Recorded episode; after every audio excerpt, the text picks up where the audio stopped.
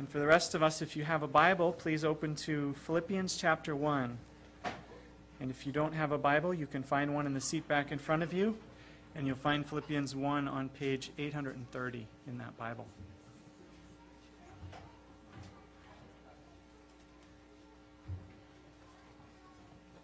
So we're looking at Philippians chapter 1, verses 12 to 26. And it's the first Sunday of a new year. And so it's a time of year when we make resolutions and we evaluate the year gone past and we consider what our plans and priorities for the coming year are. And so it's a good time to ask a very important question. And, and that question is Are you sure that you want to be a Christian for another year?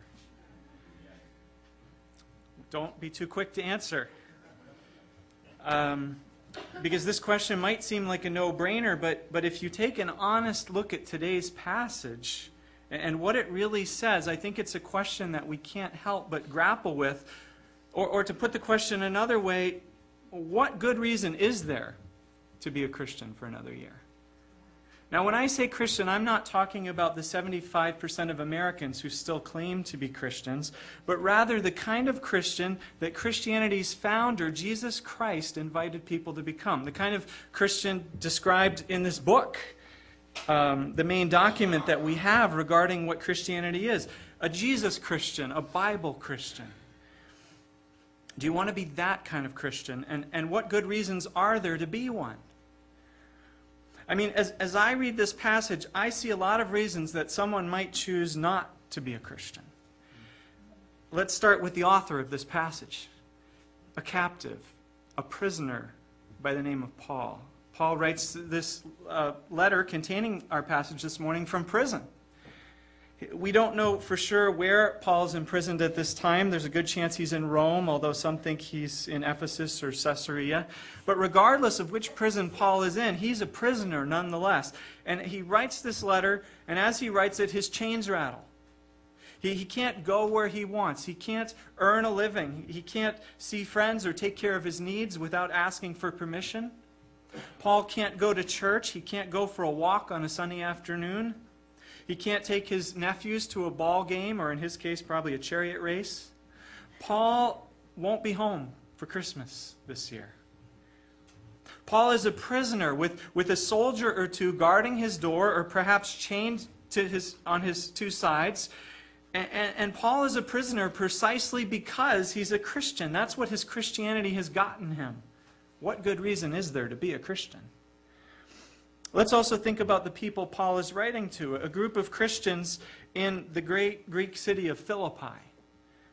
Paul is writing to them partly because they are suffering just like he is. If you look down at uh, Philippians 1, verses 29 to 30, a little further than we read this morning, it says, For it has been granted to you on behalf of Christ not only to believe in him, but also to suffer for him since you are now going through the same struggle you saw I had, and now hear that I still have. Paul is writing to the Philippians. He's telling them, You heard I was in prison, and, and, yes, I still am. And, and I realize that you are going through the same struggle, the same suffering as me. Evidently, some of the Philippians are now in prison too, or, or in some other painful, costly way, they're being persecuted and suffering for their faith. What good reason is there in this passage to be a Christian? Let's go back and look more closely at Paul's situation now. If you know anything at all about Paul, then you know that he was a man on a mission. It, it comes through in this passage. Paul was a man of vision. He was an ambitious man, a, a, driven man. Paul had, had a strong sense of calling, a burning passion to be about one thing proclaiming the gospel preaching it, spreading the message about Jesus Christ far and wide. Paul wasn't the kind of guy who, who wanted to settle down in one place and pay, play it safe. No, Paul was an adventurer, an intrepid man who would walk for hundreds of miles and brave stormy seas and, and blaze new trails not traversed before for one purpose to share the message about Jesus Christ everywhere. But now here's poor Paul cooped up like a bird in a cage. Doubtless there were places that he was longing to go, that there were people he was, he was burning to visit to, so that they could know about Jesus too. But, uh, not but, uh, but Paul had a, had a job to do. He, he, um, he had a commission to discharge, a, a calling to fulfill, and, and yet, here's where the but comes in. He was stuck, he was stymied. And this is serious because people out there were in spiritual darkness. People's eternal fates were, were hanging in the balance, but Paul couldn't do anything about it. Paul was stuck right where he was in a small cell, tethered, restrained, helpless. If this is what happens to, to Christians who are most committed to the cause, then what good reason is there to be one? And now let's think more about the Philippians. As you read the letter of Philippians, you realize that there's a special bond of friendship and partnership between them and Paul. They love Paul. They care for him a great deal, and they've invested a great deal in Paul's ministry and mission. They believed in Paul. They were his cheering section. They affirmed his calling. They, these Philippians, they pray for Paul regularly. They, they are partnering with him financially and sacrificially in his mission. And now here's their missionary, their representative, who they've funded significantly and prayed for earnestly, and he's languishing in a Roman cell. When you're on, or when your team is losing, you feel it whether you're in the game or you're on the bench. And, so the Philippians, who are closely connected to Paul, are, are no doubt really feeling the discouragement and, and the deflation and the failure of his being in prison instead of out proclaiming the message of Jesus. What an unfortunate waste this is of, of hard earned resources to, to have him detained so long. What, what a heart wrenching state of affairs. The, the, their common plans and their hopes with Paul are all foiled, and, and, and someone whom they love is suffering so. And now, on top of that, it seems some of their own in Philippi are in prison too. These Christians are under assault by the broader culture. They're, they're losing the game, it would seem. Think of those Philippians who are in prison for their faith. They're, they're cut off from their families, they're, they're ripped from their jobs and their lives. Perhaps they have a spouse or a child to support back at home and little economic means to, for their family to get by while they're in prison. What good reason is there to be a Christian? To really understand the gravity of this question, we have to understand more about the world in which these people and Paul lived. The Roman Empire, the mighty Roman Empire, the majestic Roman Empire. The era of Rome was arguably the greatest period the world had ever known. Most of the known and, and civilized world was, was now together as one, with, uh, connected by a, a common language and a common network of roads so that all could grow and thrive. People enjoyed peace and safety. Thanks to Rome, they were able to settle down and build a future. They were prospering, they were growing. Art and commerce and trade were flourishing during this period. People recognized and they were grateful for this Pax Romana, this peace of Rome, which had settled over the world at that time. And they revered the, the awesome might of, of Rome, which made it possible. And they hailed and they lauded the, the, the Caesars who presided over this time in history. In fact, Caesar himself, they actually called Savior and Lord. Do you realize that?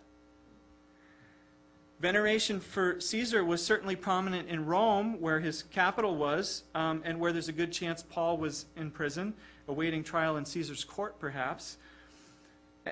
And such veneration of, of Caesar was all the more prominent in Philippi, because this city had been founded by Caesar itself, and, and Caesar had given the citizens of this city special rights and honors.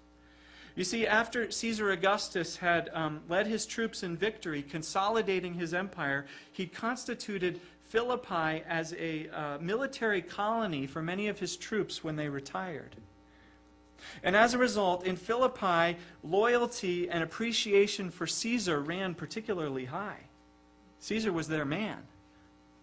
Now, historians tell us that by the time, or, or by this time that Paul's writing in, in places like Philippi, people were beginning not just to praise Caesar as their great Lord and Savior, but also to actually worship him as such.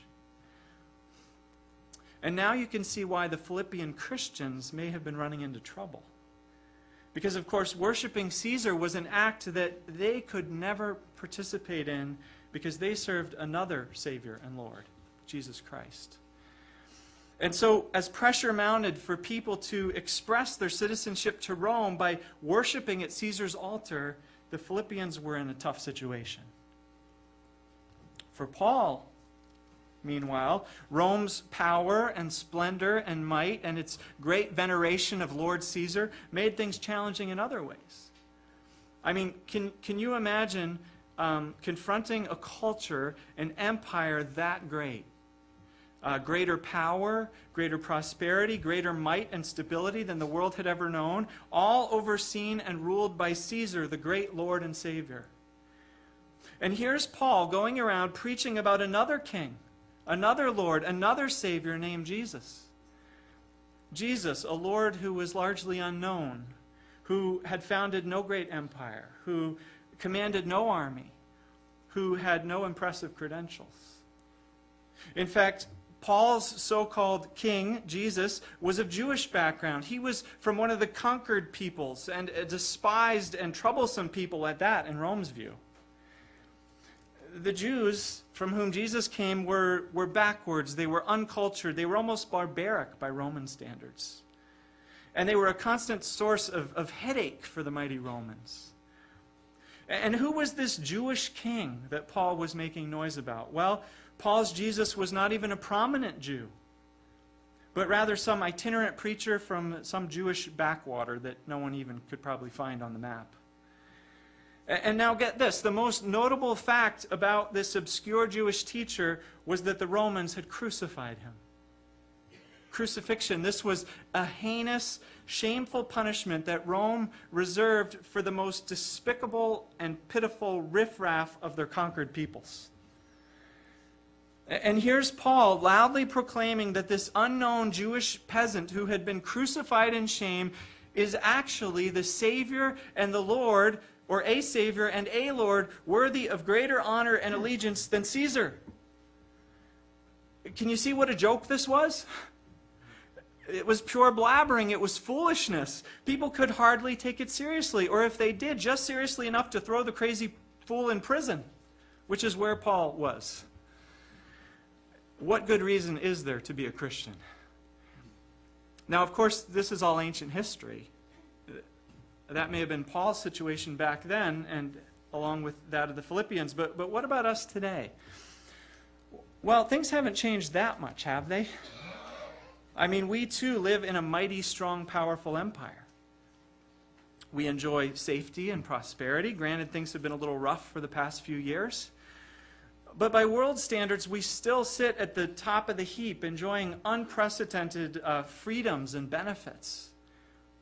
American military might is still unsurpassed around the world, and so we feel relatively safe. Our voice in international affairs is the strongest and the loudest, so we often get our way. Our economy is still the richest. And we, especially if we live in Westchester and Putnam counties, we enjoy the benefits and the blessings of all this the wealth, the comforts, the opportunities, the privileges. We are our own lords. We are our own saviors, with a little help from our employers and our government. So, who is this Jesus, this so called king? This far off voice questioning our state of affairs, claiming to be the rightful Lord and Savior calling us to, to lay aside our comfort and our prosperity and, and to consider His claims and to take up His way of walking in weakness and sacrifice and suffering. What good reason is there to be a Christian? And, and then there's all Paul's talk about death in the second half of this passage. Evidently, as Paul wrote this letter, he anticipated that his trial was coming up soon. And Paul knew that if he was convicted that he would be facing the death penalty. And so in verses 20 to 26, Paul weighs in his own mind the, the two possible options he's, he's facing acquittal and freedom on the one hand, or conviction and death on the other. Listen to verses 22 to 24. Yet what shall I choose? I do not know. I'm torn between the two. I desire to depart and to be with Christ, which is better by far. But it's more necessary for you that I remain in the body. What kind of man is this Paul? he seems to hope that he will actually be convicted and sentenced to death. He calls that option better by far. Is Paul that desperate? Is, is, has his life gotten that bad? Now, but before you over spiritualize this, consider if it was your neck that might soon be on a chopping block. And you were back in your cell, you were mulling over your soon to be fate. Would you, in your heart of hearts, hope and wish to be convicted and to get the electric chair or lethal injection? Or rather than being acquitted and, and set free to go on with your life and your calling in peace? Yet death is what Paul, the Christian, is inclined to prefer. And he writes this to the Philippians to encourage them in their own persecutions. What good reason is there to be a Christian? Are you following me? I mean, Christianity is all really nice and pleasant at Christmas time as we wear our $100 warm sweaters and we watch our well fed and well educated children acting out the story of baby Jesus. But that kind of Christianity is not real. It's just a fairy tale if we leave out the part about how Jesus grew up and lived as a poor and sometimes homeless teacher, calling people to leave everything else behind and to follow him unconditionally, claiming that the way to win is by losing, that the way to be great is by being a nobody, that the way to gain is by giving up, pronouncing blessing on the poor and, woes on the rich insisting that everyone who would follow him must hate their life and take up their cross, and promising that his followers would be misunderstood and persecuted on account of him. And then this Jesus had gotten himself killed in the most horrid, agonizing, shameful way and said it was an example for his followers to follow. Indeed, what good reason is there to be a Christian? A real Christian, a Bible Christian, a Jesus Christian. What good reason did Paul have? What good reason did the Philippians have? Well, let me give you a good reason. And that is that faced with the rivalry and the competition between Savior and Lord Caesar on the one hand, and Savior and Lord Jesus on the other hand, Paul and the Philippians actually believed and saw hopeful evidence that Savior and Lord Jesus would win out in the end. That's what Paul, the prisoner, was convinced of, and, and he was writing to the suffering Philippians to encourage them about it too. That Jesus, backwards and upside down, though his kingdom was and is, was actually going to win. Paul saw evidence of this hope in, in the spread of the gospel message about King Jesus, even while Paul was in chains and not free to spread it himself. Verse 12 Now I want you to know, brothers and sisters, that what has happened to me has actually served to advance the gospel. Paul goes on to tell that, that how even while he is locked up as, as a prisoner in, in a prisoner of Caesar, nevertheless the message of Jesus is being spread abroad. Caesar may be able to chain Paul, but he cannot chain the gospel, the message of King Jesus. First of all, Paul himself has had a chance to spread the gospel among all of Caesar's soldiers. As they have taken turns guarding Paul, Paul has made it known to them why he's on trial and, and who this Jesus is whom he serves. And as a result, word has evidently spread through the army about this man Jesus and his claim to be the true Savior and Lord. Not only that, Paul continues, but um, Paul's imprisonment has served to embolden the Christians living in the city where Paul is incarcerated. Evidently, having Paul in town as a prisoner has made the Christians there more courageous themselves in talking to others about Jesus. Maybe they were inspired by Paul's courage Maybe they were encouraged by reports of Roman soldiers who were hearing the gospel. Paul says some of the Christians even seem to be motivated to share the gospel out of jealousy and a selfish desire to cause trouble for Paul. But he says, What do I care? At least the gospel is being preached. My task and my commission is being carried out even though I myself am in bonds.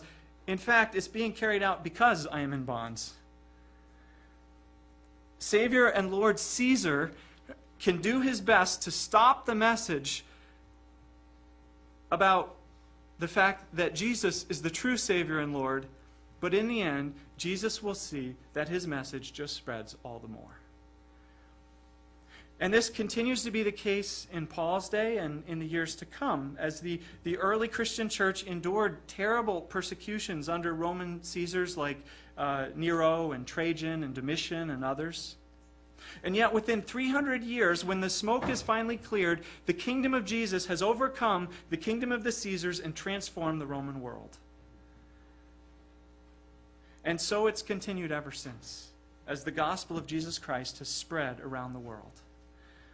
Caesars have come and gone, and many other great rulers after them, and yet Jesus' kingdom marches on.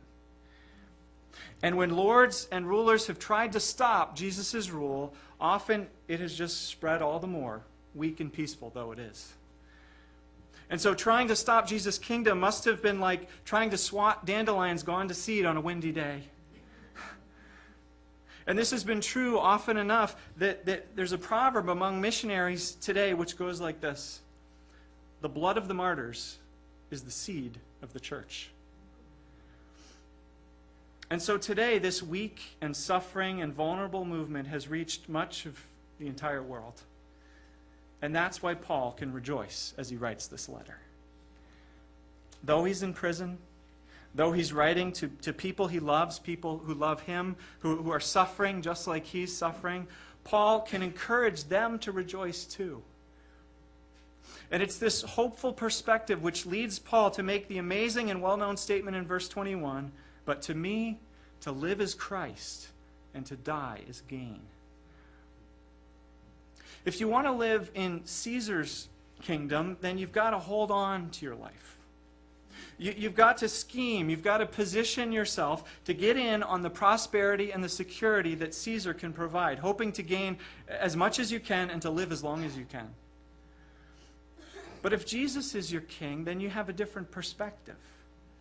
Because in Jesus' kingdom, if you live, you live for Jesus. Not for your own concerns, but for His, for, for His kingdom, for His purposes. Because you believe that His kingdom is going to prevail in the end over Caesar's anyway.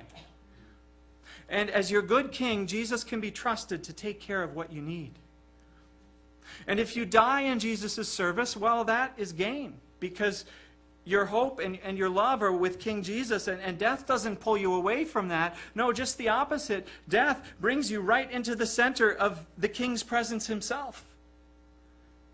In death, it's like you fast forward in history past all the rest of the trouble from, from Jesus' kingdom still coming and all the groanings and struggles of that to Jesus' kingdom fully come in all the peace and glory that it brings. And all his victory and all his peace and rest. John Chrysostom, who was Archbishop of Constantinople in the fourth century and was a very gifted preacher then, um, his preaching and his leadership eventually got him into trouble with the Roman Empire. And the Emperor Arcadius at the time summoned him. And when the emperor threatened Chrysostom with banishment, Chrysostom replied, You cannot banish me, for the world is my father's house. Well, then I'll kill you, exclaimed the emperor angrily. No, you cannot, retorted Chrysostom, because my life is hidden with Christ and God. Your treasures shall be confiscated, the emperor replied grimly. Sir, you, you cannot do that either, because my treasures are in heaven, as is my heart. Then I'll drive you from your people, and you shall have no friends left, threatened the emperor. That you can't do either, sir, Chrysostom said, for I have a friend in heaven who has promised to never leave me and never forsake me. You see, what Paul and John Chrysostom both knew, and what many other Christians have known since, is that while Jesus died on a cross, crucified by Lord and Savior Caesar, that wasn't the end of the story. and it wasn't the end of Jesus' kingdom. No, because after Jesus' death came Jesus' resurrection. From death came life. Just like if you plant a seed in the earth, the, the seed may die, but, but a flower of greater life and glory springs up. That's what happened to Jesus, and, and that's how his kingdom works. So if Jesus is your king, for you too, death is the gateway to the full life and glory of Jesus' kingdom.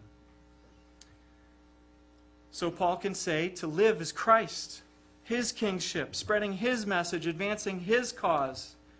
And to die is gain, is life, is the fullness of what now we're only briefly tasting and longing for. So, what are the implications for our life in the new year? Well, the first thing we need to decide as we begin this new year is do you really want to be a Christian? A Jesus Christian, a Bible Christian? The kind of Christian who lives his or her life as, as if to live is Christ and to die is gain. A Christian who, like Paul and, and like the Philippians, sees the advance of, of the gospel to be of utmost priority and worth every sacrifice because it announces and it brings about the spread of Jesus' kingdom and, and, and the rule of Jesus as Savior and as Lord. A kingdom which will win out in the end, and even now, which is winning out. For such a Christian, this passage is full of encouragement. It offers us hope, it offers us courage, it offers us joy. Because in the end, we win. In fact, we can't lose. So, how might you then live as a Christian in 2013? Well, there's a lot that the Holy Spirit will tell you if you ask Him, and for each of us it will be different. But let me mention a, few things that come directly out of this passage. Like Paul, we could take the gospel more seriously. We could make it a point to learn how to share it better and, and, to pray earnestly, like Paul asks in this passage, for greater courage for ourselves, and, and then expect to receive it. Or um, perhaps to give our lives full time in seeing the gospel spread. Or, like the Philippians, we could make more room in our budget and in our prayer list for the advance um, of the gospel of King Jesus and for the support of those who spread it. Or you could uh, make more room in your heart and in your prayers for the many, many believers around the world right now who are being persecuted for the sake of Christ. You know, they say there are more Christians being persecuted today than at any other previous time in history. But if you do pray for them, please don't just pray that their persecutions would end. Many of them would be the first to tell you that that's not what they want and that that's not a particularly Christian prayer. As one Christian per, uh, persecuted Christian put it to some of his or her Western friends, don't just pray for us that the weight of persecution be lifted, but rather pray that we'd have stronger backs to stand up faithfully under it. That's how Paul prays. After all, Paul's a Christian, a follower of King Jesus, the crucified one. For him to, to live as Christ and to die is gain. Because that's how Christians view things, and that's how Christ wins. And so, in this new year, may you have the courage to choose to be a Christian. Let's pray.